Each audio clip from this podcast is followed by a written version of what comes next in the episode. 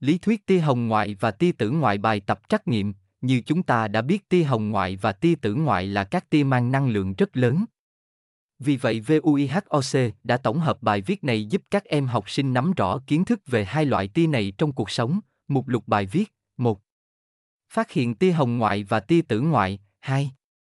Bản chất và tính chất chung của tia hồng ngoại và tia tử ngoại 2.1.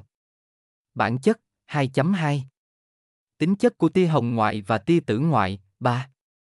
Tia hồng ngoại 3.1. Cách tạo ra tia hồng ngoại 3.2. Tính chất và công dụng của tia hồng ngoại 4. Tia tử ngoại 4.1. Nguồn tia tử ngoại 4.3.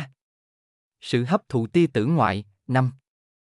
Một số bài tập trắc nghiệm về tia hồng ngoại và tia tử ngoại, tia hồng ngoại và tia tử ngoại là hai loại tia quen thuộc mang đến những tác dụng nhất định đối với cuộc sống chúng ta. Ngoài những kiến thức thực tế thì đây cũng là một phần kiến thức hết sức quan trọng trong chương trình vật lý 12 mà các em cần nắm được. Để tìm hiểu thêm về các phần kiến thức khác phục vụ cho quá trình ôn thi vật lý cấp trung học phổ thông, các em truy cập vào vihoc.vn để đăng ký tài khoản hoặc liên hệ trung tâm hỗ trợ ngay để học hỏi thêm thật nhiều kiến thức nhé.